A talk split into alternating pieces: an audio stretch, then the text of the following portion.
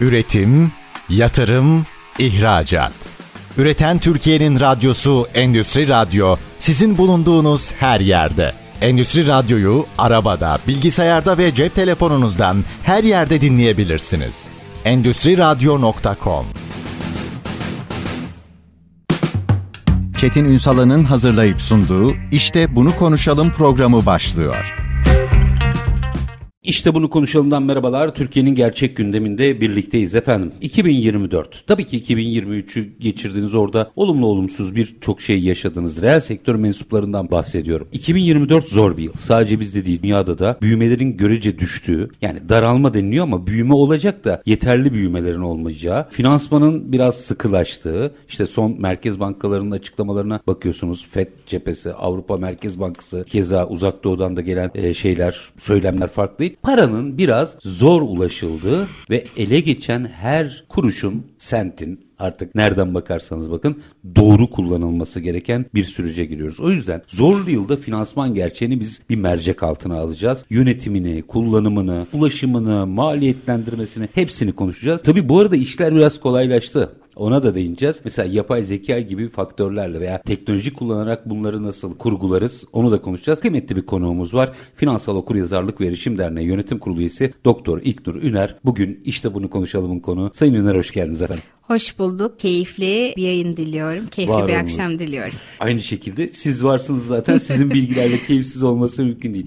Yine birazcık gerçeği konuşacağız. Çünkü gerçek herkese lazım. Finansın sıkılaştığı bir dünya ile karşı karşıyayız. Şimdi iki alternatifimiz var. Birincisi çok güzel, rahat öyle başımızı iki elimizin arasına alır ne olacak ne olacak diye düşünebiliriz. İkincisi finansa doğru ulaşımın ve finansı kullanmanın metotlarını tartışırız. Biz ikincisini konuşalım. Nedir bu zorlu yılda finansman gerçeği? Biraz genel tabloyu çizerek başlayalım. Aslında bizim bir finansal analiz yapmamız gerekiyor. Normalde de şartlar ne olursa olsun, çalıştığımız şirketin ekonomik şartlar ne olursa olsun, finans dünyasının en önemli şey gerçek üzerine kurulu. Yani siz gerçeği oturup analiz etmeden ileriye dönük plan yapamazsınız. Dolayısıyla bizim galiba en büyük eksiğimiz bunu yapmıyoruz. Finansal analiz dediğimiz şey bir makro analiz. Ülkenin şu anki şartları ne? Öngörülerimiz ne? Dünyanın şartları ne? Öngörülerimiz ne? İkincisi sektör analizi. Bu da çok zor şey değil. Bakacağız geçmiş dönemde sektörde neler olmuş? Bu sene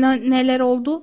Seneye neler olacak? En önemlisi de kendi finansal tablomuzu ortaya çıkartmak. Kendi finansal tablomuz da çok zor, karmaşık şeyler değil. Yani orada biz mali tablolarımızı alacağız. İki tane tabloyu alacağız. Bilanço ve gelir tablosu. Bu bilanço ve gelir tablosundan neye ulaşacağız? Cari oranımız nedir? Likidite oranımız nedir? Yani ben nakit olarak bir firmanın firma olarak durumum nedir? Yani kontağı kapattığımda aynı koronadaki gibi kontağı kapattığımda ben mevcut naktimle dönem varlıklarımla ne kadar idare edebiliyorum? Yani olasılık ne kadar gelirim değil nakdim ne kadar cebimde kaç para var Türkçesi Evet bu. yani şimdi firmaların hayatına bakacak olursanız önce bir kaynak buluyorlar. Yani patron sermaye koyuyor ve borçlanıyorlar. Kısa vadeli ve uzun vadeli borçlanıyorlar. Sonra gidiyorlar bunu değerlendiriyorlar. Dönem varlıklar ve duran varlıklar olarak değerlendiriyorlar. Yani ne yapıyorlar? İşte gidiyorlar şey yapıyorlar. Elektriğini, suyunu, doğalgazını ödüyor. Gidiyor taşıt satın alıyor.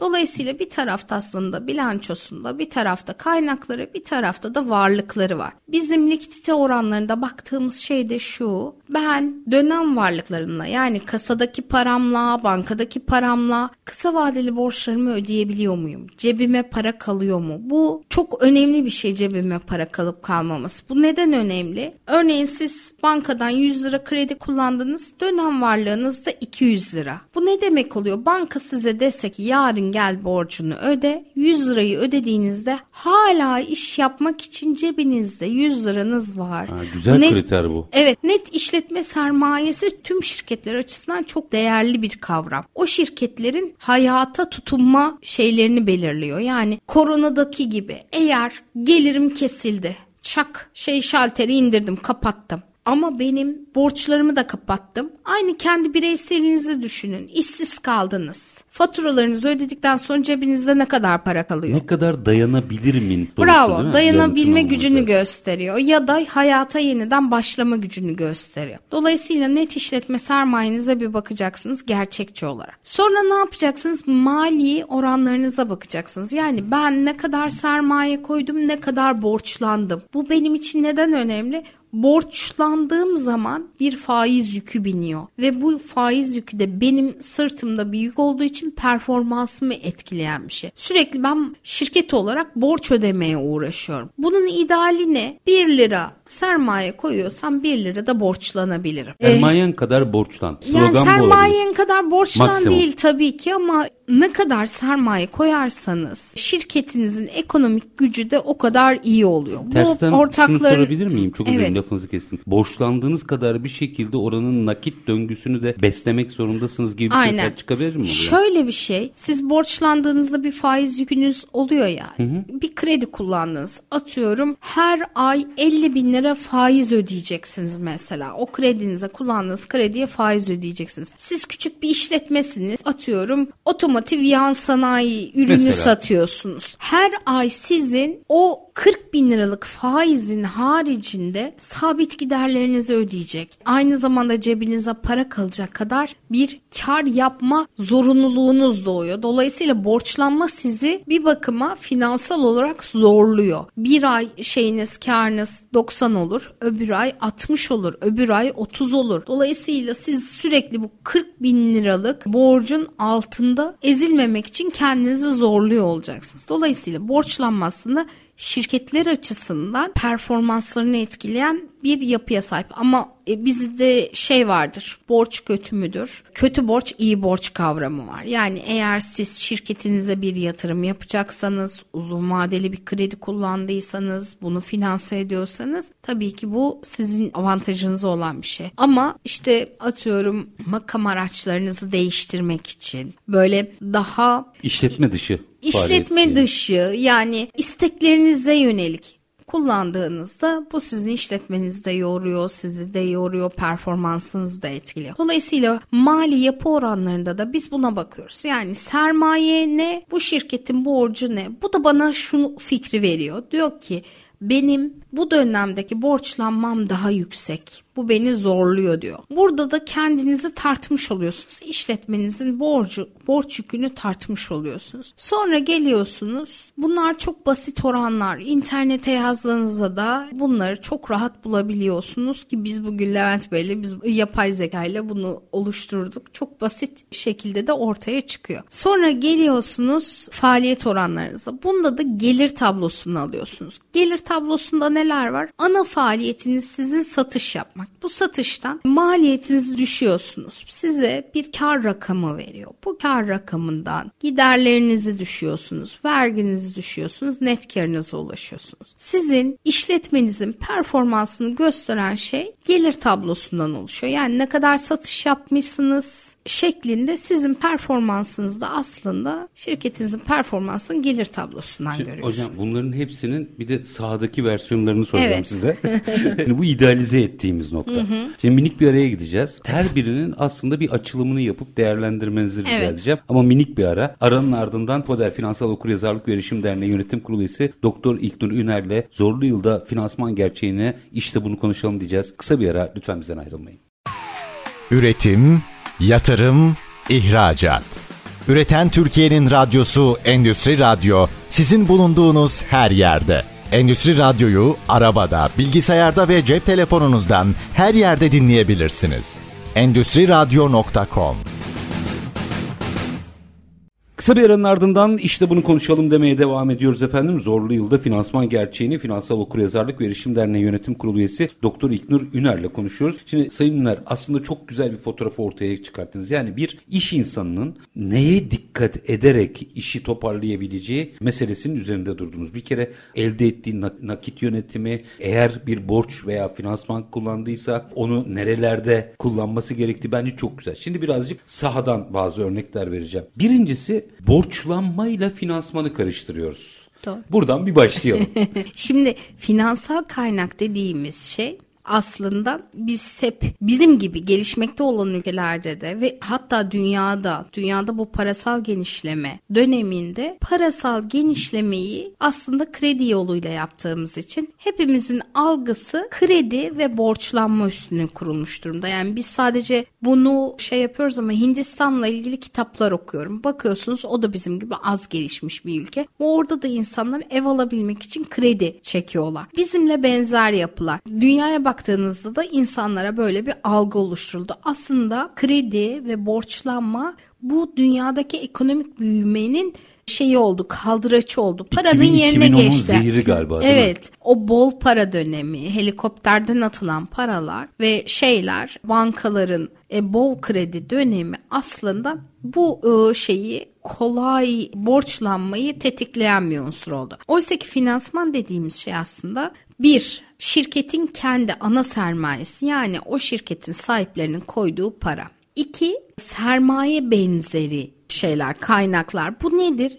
hisse senetleri örneğin halka açık bir şirketseniz gidip borçlanmak yerine paylarınızı halka arz ediyorsunuz borsada insanlar sizin şirketinize ortak oluyor. Dolayısıyla aslında hisse senedine benzer ortakların koyduğu sermayeye benzer artık bir güçlü sermaye yapınız küçük oluyor. Küçük hissedarlar alıyorsunuz aslında. Aynen küçük hissedarlar alıyorsunuz ve bu size bir faiz yükü getirmediği için sizin rahat rahat bütün o projelerinizi veya planlarınızı ortaya koyabilmenizi sağlıyor. Aynı zamanda refinansman yöntemleri var. Örneğin siz bir e, şeysiniz, hastane kurdunuz. O hastaneye ne almanız lazım? Göz için bir şey cihaz almanız lazım. Bizde ne oluyor? Klasik mantık biz gidip bankadan kredi çekip o şeyi alıyoruz. Oysa dünyada ne oluyor? O alet kiralanarak faktöring yoluyla şey oluyor. Belli bir süreyle siz onu kiralıyorsunuz ve onun kirasını ödüyorsunuz aslında. Nakit verip al, alıp o cihazın eskimesi, ömrünü doldurması yerine aslında kiralama yoluyla onu kullanmaya başlıyorsunuz. Bu da aslında bir finansman yöntemi oluyor. Dolayısıyla sizin bu parayı nerede kullanacağınız çok önemli oluyor. Ya da siz kar eden bir şirketsiniz. Geçmiş dönemlerde elde ettiğiniz karlar var. Bunu dağıtabilirsiniz ya da sermayenize ekleyebilirsiniz. Dolayısıyla sermaye eklediğiniz zaman aslında kendi kaynağınızı büyütmüş oluyorsunuz. Zorlu dönemlerde ne oluyor? Artık kredi muslukları kapanıyor.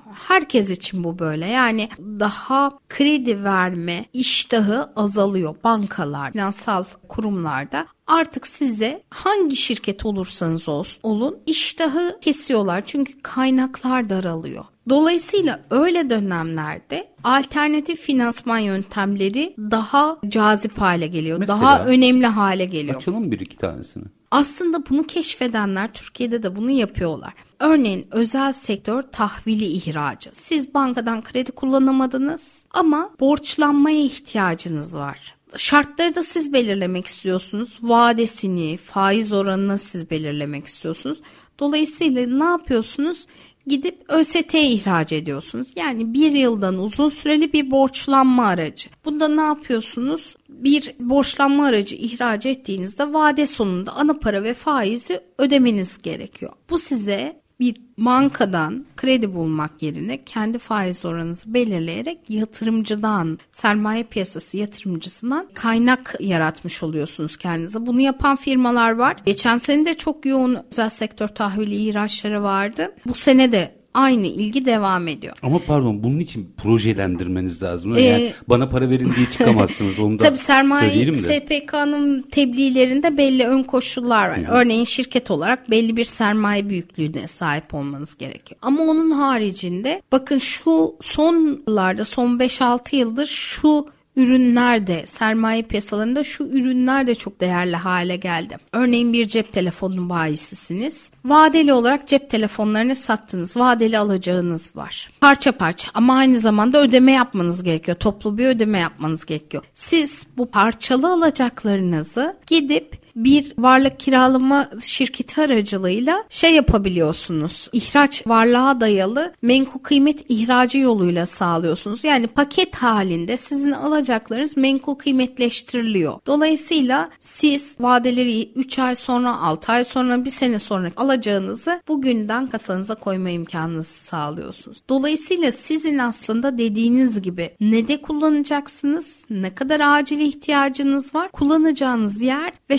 şartlarınız önemli oluyor. Bunu mesela otomotiv şirketleri de yapıyor. Yani hmm. otomotiv şirketleri sattıkları arabalar var, aldıkları çekler var. Bu çeklerin her birinin vadesi farklı ama aynı zamanda toplu halde ödeme yapmak zorunda oldukları firmalar var. Dolayısıyla ne yapıyor? vadeli alacaklarını menkul kıymetleştirerek aslında kasasına koymuş oluyor. Dolayısıyla artık alternatif kaynaklar yaratmak için sermaye piyasaları zaten kuruluş amacı da bu. Fon arz edenlerle fon talep edenleri bir araya getirmek. Dolayısıyla borsaların ve bu menkul kıymet ihraç sürecinin amacı da kaynak yaratmak. Yani finansmana ihtiyacı olan firmalara kaynak yaratmak amacıyla oluşturuldu bütün bu borsalar, bu menkul kıymetler. Dolayısıyla artık bu sene ve işte şey bunlar daha değerli değerli hale geldi. Yeni yeni şeyler de var. Örneğin çok büyük bir firma değilsiniz ama bir önemli projeniz var. Örneğin tarımla ilgili bir şey geliştirdiniz. Bunu nasıl şey yapacaksınız? Bir banka yoluyla finanse edemiyorsunuz. Zaten borçlanacak durumda da değilsiniz. Yola yeni çıkmışsınız. Bu sefer kitle fonlama platformlarına başvuruyorsunuz. Kitle fonlama platformları da aslında bir nevi halka arz gibi. Size yatırımcı bulan platformlar. Orada da proje değerli hale geliyor. Sizin projenizi nasıl anlattığınız, nasıl şekillendirdiğiniz, o zemini nasıl oluşturduğunuz ve bu sene çok fazla kitle fonlama platformu oluşturmaya başlandı. Siz yatırımcı olarak da gidiyorsunuz, parasını yatırıyorsunuz ve bir projeye ortak olmuş oluyorsunuz. Aslında geçmişte bu şeyi suistimal edildiği için artık bu kitle fonlama platformları bir nevi işte SPK'nın da denetimiyle yatırımcıların bu ilgisini yani projeleri olan ilgisini kaynak yaratma boyutuna taşıyan platformlar. Melek yatırımcılar var, girişim sermayesi yatırım fonları var. Girişim sermayesi yatırım fonları da Türkiye'de büyüyor. Aslında Türkiye'nin ciddi bir potansiyeli var ve girişimci şeyi de yüksek. Potansiyeli Yatkınlığı, yüksek,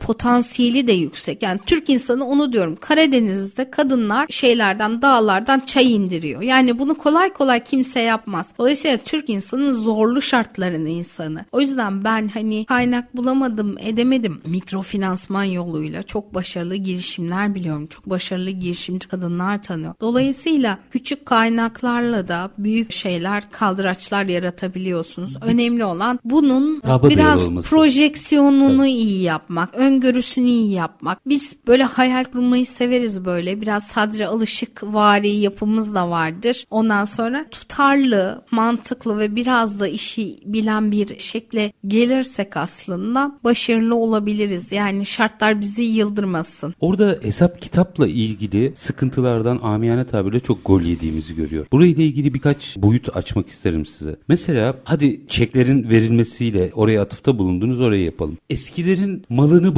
bozdurmak evet. veya çek kırdırmak diye nitelendirdiği bir hususta bunun da bir hesabı kitabı var. Evet acil nakit ihtiyacı nedeniyle feasible olmayan oranlarda bu çeklerin verildiğini görüyoruz. Doğru. Burada neye dikkat edecek? Yani orada artık son noktaya gelmiş oluyor. Ya bizim sıkıntımız ne oluyor biliyor musunuz? Biz hasta olmadan doktora gitmiyoruz. Evet, ya da bir travmatik olay olmadan gerçek durumumuzu görmek istemiyoruz. Yani bireyler olarak örneğin işsiz kaldığımızda ben ne yapacağım? E, kenarda param var mı? Ya da bir fabrika sahibi korona gibi gibi travmatik bir şey olduğunda fabrikası kapandığında ben ne yapacağım diye o zaman şapkasını alıp düşünüyor. Dolayısıyla o noktaya geldiğinde artık onun için oranın veya işte mantıklı olup olmamasının çok da bir önemi kalmamış oluyor. Ben de öyle durumda hani yapabileceğinizi günü kurtarmak anlamında yapın diyorum. Çünkü şey şirketleri batıran şeyler zarar etmek olmuyor. Şirketleri batıran şey nakit akışını sağlayamamak oluyor. Ya da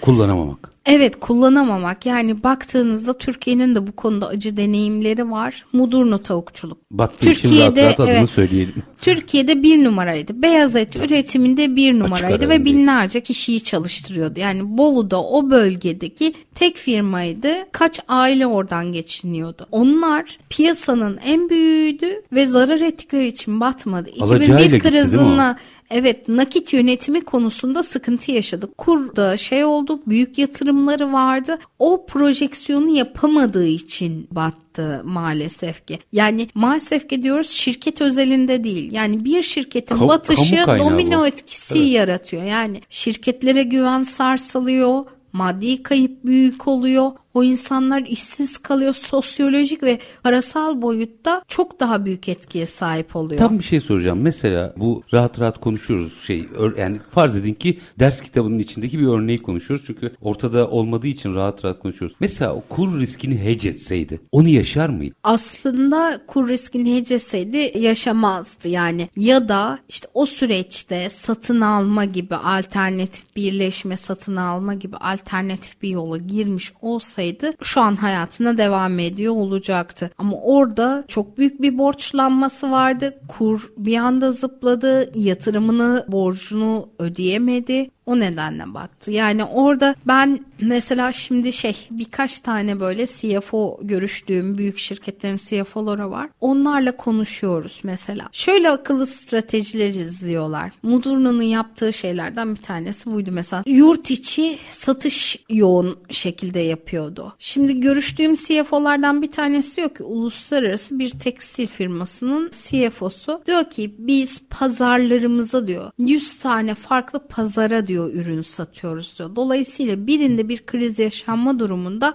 ben o mağazamı kapatsam bile e, aynen riskimi dağıtmış durumdayım diyor. Dolayısıyla sadece yurt içine değil yurt dışına açılma. Belki Mudurnu onu yapmalıydı. Yakın civardaki şeyleri işte Özbekistan'a buradan gitmeliydi gibi gibi şey yapabilirdi. Pazar sayısını arttırabilir. Dolayısıyla Türkiye'de yaşanan devalüasyon onu çok etkilemezdi. Şu an tekstilde de mesela şeyimiz Yaşanıyor. var, riskimiz Tabii. var. Avrupa'daki daralma bizim Türkiye'deki şeyi etkiliyor. İhracatımızı etkiliyor. Tabii bütün bunlar bizim güçlü durabilmemiz için bütün riskleri öngörmemiz lazım. Her zaman krize hazırlıklı olmamız lazım. Peki minik bir araya gideceğim. Yine bir iki örnekten aslında bunları açacağız. Merak ettiklerim var. Ama minik ara önce ardından FODER, Finansal Okuryazarlık ve Erişim Derneği Yönetim Kurulu üyesi Doktor İknur Üner'le zorlu yılda finansman gerçeğini konuşmaya devam edeceğiz. Lütfen bizden ayrılmayın.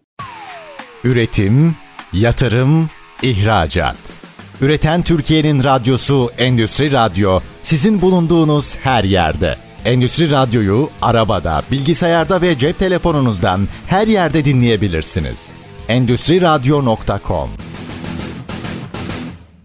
Kısa bir aranın ardından işte bunu konuşalım demeye devam ediyoruz. Finansman zorlu yılda finansman gerçeğini konuşuyoruz. FODER Finansal Okuryazarlık ve Erişim Derneği Yönetim Kurulu üyesi Doktor İknur Üner bizlerle birlikte. Şimdi bir iki boyutu daha açalım isterim. Çok yani ben söyledikçe siz aslında çözümüyle birlikte söylüyorsunuz. Müthiş oluyor. Vadeli mal satıyoruz ya. Evet. Vadeleri ya doğru hesaplayamıyoruz bunu çok iyi yapanlar var. Genel ortalamadan bahsediyorum ben. Özellikle kobi düzeyine gittiğimizde bu sıkıntı var. İkincisi vadeli mal sattığını kasasında nakit zannediyor. Buradan çok gol yeni gördüm. Doğru. Bunu biraz açın ne olur. Şimdi bundan birkaç sene önce bir firmada bir sürü yönetim danışmanına gitmişler. Ya işte buluruz ederiz. Bu da Burdur civarında bir yem fabrikası. Baktığınızda mali tablolarına baktığınızda kar ediyor gibi görünüyor. Ama bana geldikleri dönemde ciddi bir kredi ihtiyacıyla geldiler. Biz kredi bulmak istiyoruz. Ne yapabiliriz? Ne yapabiliriz? Baktığınızda firmanın ana şeyi şu yurt dışından kimyasallar geliyor. Onu karıştırıyorlar ve kooperatiflere hayvan yemi olarak veriyorlar. Kooperatiflerle vadeli çalışıyorlar sizin söylediğiniz gibi ama borçları döviz. Alacakları TL ve borçları döviz. Oo, bir de döviz ve, borçlu. Aynen ve kasalarında da döviz yok ve nakitleri yok. En büyük sıkıntıları bu. Ama bakarsanız para var değil mi? Vadeli hepsi. Baktığınızda firma sene sene büyümüş gibi görünüyor. Ama neredeyse günlük hayatlarını döndürecek kadar bile para yok. Ne yapıyorlar? Borçlarının şey geldiği zaman, vadesi geldiği zaman gidiyorlar kasalarındaki son kuruşa kadar döviz alıyorlar. Borçlarını ödüyorlar. Sonra alacaklarını beklemeye başlıyorlar. Dolayısıyla kısır bir döngünün içine kalmışlar. Onlara şunu önerdim. Bir, borcunuz döviz. Döviz riskini önlemek için 1980'li yıllardan beri kullanılan en klasik türev ürünü yapabilirsiniz dedim. Forward. Bir kurdan anlaşın. Şu an döviz almanız gerekmiyor. Vade sonundaki kur kuru fixlemiş olursunuz. 2. Alacak yönteminizi değiştirin. İşte sektör vadeli çalışıyor. Tamam sektör vadeli çalışıyor. Siz de vadeli çalışın. İşte kooperatifler 6 ayda bir ödeme yapıyor. Tamam kooperatifler de 6 ayda bir yapsın. Ama siz bunun frekansını değiştirin. Gibi ya da işte siz bunu yapabilmek için önden bir kapora alın, kasanıza koyun, ondan sonra üretimi yapınca onlara verin bu Bari maliyet gibi. çıksın. Aynen. Yani bir kaldıraç bir çevirebilmek için bir kasanızda nakdiniz olsun gibi bir şey sergiledim ama çözüm önerileri getirin. Bir kere firmanızı tanımanız gerekiyor. Benim borcum ne? Riskim ne? Ondan sonra şeyim ne? Alacağım ne? Kimlerden alacağım var? Konsantrasyonum ne? Alacağımdan. Örneğin sizin bunu inşaat sektöründe yaşadık. Hatta benim eşim bir inşaat malzemeleri satan bir firmanın finansının başındaki kişiydi. Ve eşim bu konuda şirket sahibini çok uyardı. Çok büyük bir şirket ama sadece belli inşaat firmalarına mal verdiler. İşte demirdi, şeydi ve bu firmalar bir takım sıkıntılardan dolayı kapandı. Ne oldu? Alacaklarını alamadı firma. Yani aslında firmanızın büyük olması değil, finansınızı yönetebilmeniz önemli. Oradaki sıkıntı da bunların mal verdikleri firmalar sadece 3-4 tane firmaydı. Dolayısıyla riskleri yoğunlaşma Çok riski vardı. hakikaten. Evet, karşı karşı taraf riskiyle karşı Bir karşıyaydı. ara bazı finans kuruluşları bunu yaptı. Sonra çok hemen toparladılar. Sadece belli projelere, belli isimlere kredi veriyorlardı. Bir baktılar ki çok riskli hale geldi. Sonra birden top tabii finansal okuryazarlık var. Birden yaymaya başladılar Evet. ve rahatladılar aslında. Orada da aslında önemli bir şey. Yani sizin o bakış açısına sahip olmanız önemli bir şey. Siz çok güvenli bir firma olabilirsiniz. Bakın koronada şey yaşadık. Bazı firmalar üretim yapamadılar. Neden? Tedarikçileri battı onların. Aramal aldıkları firmalar battı. Ürünü tamamlayamıyor. Evet tamamlayamadı. Çünkü işte atıyorum vidası gelmedi adamın. Mesela Dolayısıyla sadece kendi sattıkları değil, geri dönüp baktığınızda da sizin iki tane, üç tane aramalı alabileceğiniz firma olmalı. Yedekli çalışmalısınız veya stoklu çalışmalısınız. Artık o sektörün şey, örneğin gıda sektöründe bunu yapamazsınız. Stoklu çalışamazsınız. Ama bir inşaat sektöründeyseniz işte sizin şeyiniz stok devir hızınız 5 olabilir. Yani iki buçuk ayda stoklarınızı eritirsiniz. Yeni stok koyabilirsiniz gibi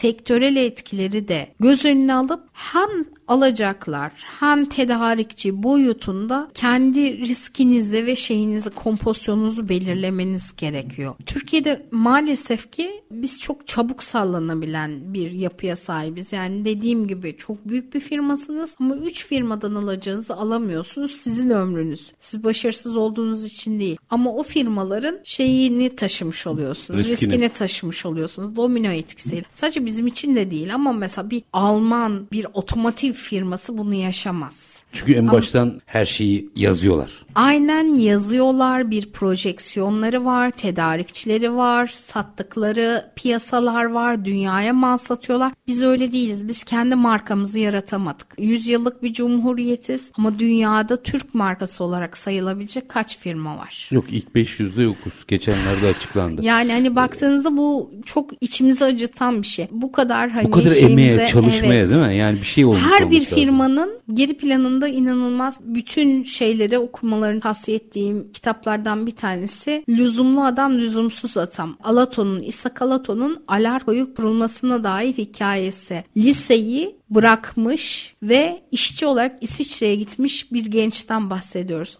aklında Türkiye'de ısıtma soğutma sistemi üzerine bir iş yapmak var ve bunun işçiliğini yapıyor. Orada bu makineler nasıl çalışıyor bunu öğreniyor. Geliyor Türkiye'de Markaya yolları e, şey Markasını kuruyor veya Evet markasını kuruyor. Yani dolayısıyla bir markanın kuruluşu veya bir şirketin kuruluşu yıllar ve çok büyük emek alıyor. Yani parasını bırakın sıfırdan bir marka yaratmak, kurmak çok büyük emek alıyor. Peki iki noktayı daha açacağım. Bunlardan birincisi bazen sohbet ediyoruz. Siz de ediyorsunuz reel sektöre böyle bir yere gel bu röportaj gibi değil. Baya işte bir yemekte bir toplantıda sohbet ediyorsunuz. Herkes diyor ki ya çok ciddi hemen kredi bulmam lazım finansman bulmam. Şeyi soruyorum ben. Niye ihtiyacınız var? Yani paraya niye ihtiyacınız var? Çoğu kişi ya bilmiyor ya da günlük bir takım giderlerden bahsediyor. Hadi ikinci soruyu da bununla bağlayayım siz ikisini birlikte değerlendirin. Geçtiğimiz günlerde Türkiye'deki Türk özel sektörünün kısa vadeli borcu açıklandı. 172 milyar dolar.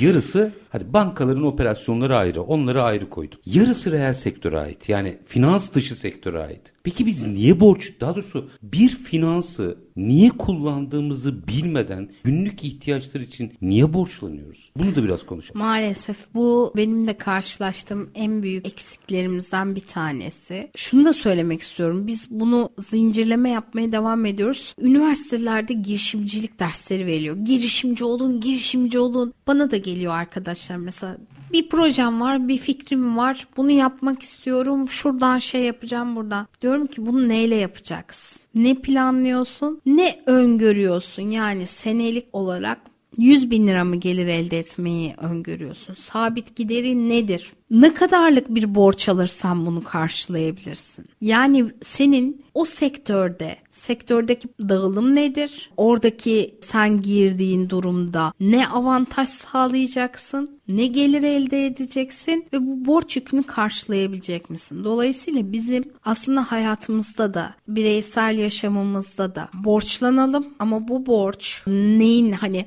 başta söyledik ya kaynaklar ve varlıklar. Bunun kompozisyonu önemli. Örneğin siz bir taşıt almaya kalkarsanız ihtiyaç kredisiyle aldığınız durumda ne olur? Uzun vadeli bir varlığınızı kısa vadeli bir borçla kapatmaya çalışırsınız. Bir süre sonra tökezler düşersiniz. İşte şu rakam kısa vadeli borçlandığımızı gözüküyor. Maalesef ki evet bizim Nerede iş yani dünyamızda da böyle bir günü kurtarma, günü şey yapma. O işte bana gelen firma gibi kasalarında hiç yok. Kredi bulmaya çalışıyorlar. Mali tablosunu gören hiçbir bankada tabii ki onlara kaynak sağlamaz. Çünkü borç verse bile onu ödeyebilme gücünün olmadığını görüyor. Aynı o net işletme sermayesinden bahsettik ya. Adamlar ona bakıyorlar. Diyorlar ki sen kısa vadeli ne kadar borcun var? Ne kadar dönem varlığın var? Bunu ödeyebilecek misin? Ben sana kredi versem de bunu ödeyebilecek misin? Ama sizin söylediğiniz çok önemli. Bir, ben bunu niye alıyorum? Ne Almak yapacağım? zorunda mıyım? Almak zorunda mıyım? Almak zorundaysam örneğin bir yatırıma başlayacağım. Uzun vadeli bir kredi kullanacağım. Güneş sistemleri, enerjilere. Bakın bu çok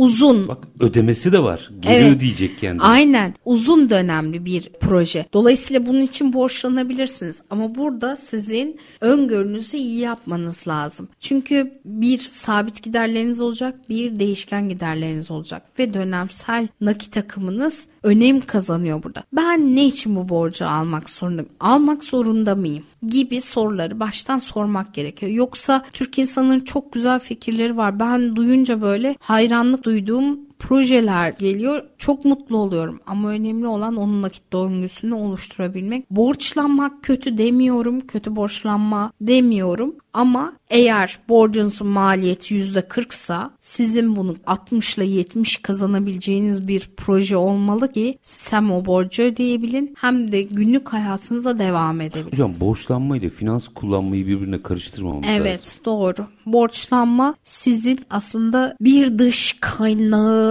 almanız anlamına geliyor. Orada aynı zamanda ödediğiniz bir maliye söz konusu. Finansman da öyle değil. Yani bir, e, Bir şey öz yapacaksınız kaynağı- ve finans kullanıyorsunuz. Evet, evet. Aynen öyle. Güneş güzeldi. Yani ben bu Evet. güneş yatırımını yapacağım. O sonra bana para kazandıracak. Bu para da onu öder. Aynen bir mantığı öyle. var. Mantığı var ve mesela enerji sistemleri zaman zaman şey olsa bile sektörel olarak zorlandıkları dönemi olsa bile hep uzun vade projeksiyonu gerek, gerektiren şeyler. Türkiye'de maalesef ki şeyler mesela uzun vadeli projeler veya uzun vadeli şeylerde finansal kaynak yaratmak çok kolay olmuyor. Ama baktığınızda dünyada aslında çok daha gelişmiş sermaye piyasaları var. Şimdi Daron Acemoğlu'nun kitabını okuyorum. Teknoloji kitabını okuyorum. Panama projesiyle Süveyş kanalı projesini aynı kişi yapmış. Ve nasıl yapmış biliyor musunuz? Yatırımcılardan özel sektör tahvili ihracı ile yapmış. Yani gidip o kadar büyük projeye kaynak bulabilmiş. Kendini gitmiş şeyleri anlatmış, soyluları anlatmış, halka anlatmış. Bir güven oluşturup tahvilini şey yapmış, ihraç etmiş. Her iki kanalında. Biri başarılı olmuş, biri başarısız olmuş. Ama baktığınızda kaç yüzyıl öncesinde projesine kaynak yaratma becerisini gösterebilmiş. Biz şimdi en ufacık şey için bile kaynak bulmak için kendimizi paralıyoruz. Dünyada böyle değil. Dünyada yatırımcılar aslında tutarlı, şey yapılabilecek şeyler istiyorlar. Yani projeler gördüklerinde zaten ona yatırım konusunda eğilim gösteriyorlar. Bizim parayı kullanmayı öğrenmemiz Evet, gerekiyor. doğru. Hele böyle dönemlerde daha çok öğrenmemiz gerekiyor. Maaş ödemek için kredi kullanılmaz. Maalesef vergi ödemek için kredi kullananlar mı dersiniz? Maaş ödemek için kredi kullananlar mı? Çok üzücü yani. Yani tabii bu bir iyi niyet göstergesidir ama dönmez. Evet. Hocam çok çok teşekkür ediyorum.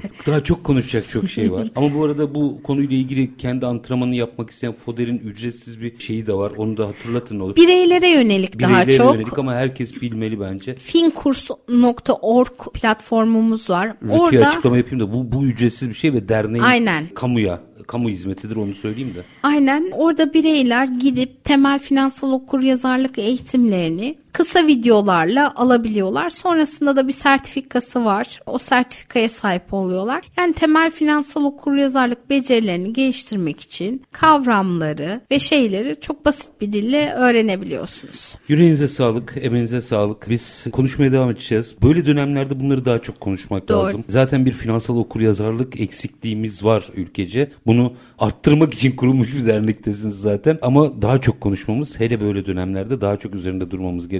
Sizler de sünmediniz, geldiniz bizle paylaştınız. Finansal Okuryazarlık ve Erişim Derneği Yönetim Kurulu üyesi Doktor İlknur Üner. Çok teşekkür ediyorum efendim. Ben teşekkür ederim. Son olarak bir şey söylemek Tabii ki. istiyorum. Acemi Finansçı'nın günlüğünde şunu demiştim. Dünyada gerçekleşen her olayın arkasında bir ekonomik gerçek var. Dünya savaşlarına bakıyorsunuz, şu an yaşanan siyasi gelişmelere bakıyorsunuz. Bütün gittiğim oturumlarda şunu söylüyorum. Dün kriz vardı, bugün kriz var, yarın da olacak. Sistem bu krizleri üretiyor. Siz ekonomik olarak güçlü olursanız bütün bunlarda ayakta kalırsınız. Yoksa yok yağmur yağdı, aman kapandım, çamur oldu, kapandım şeklinde bir ilerlemem söz konusu olmaz. O yüzden biz firmaları da, bireyleri de ekonomik olarak daha güçlü görmek istiyoruz. Artı zaten hazırsanız bir de buradan Evet. fırsat yakalayıp karlı çıkabilirsiniz. Onu da ilave edelim. İnşallah. İnşallah Temennimiz yani ne bu. kadar hazırsanız o kadar gol Evet. atarsınız. Bu kadar basit. Doğru. Kale boşalıyor çünkü öyle durumlarda. Finansal Okuryazarlık ve Erişim Derneği Yönetim Kurulu üyesi Doktor İlknur Üner. Çok teşekkür ediyorum. Ben teşekkür ederim. Efendim zorlu yılda finansman gerçeğini konuştuk. Doktor İlknur Üner tüm detaylarıyla aslında sorunu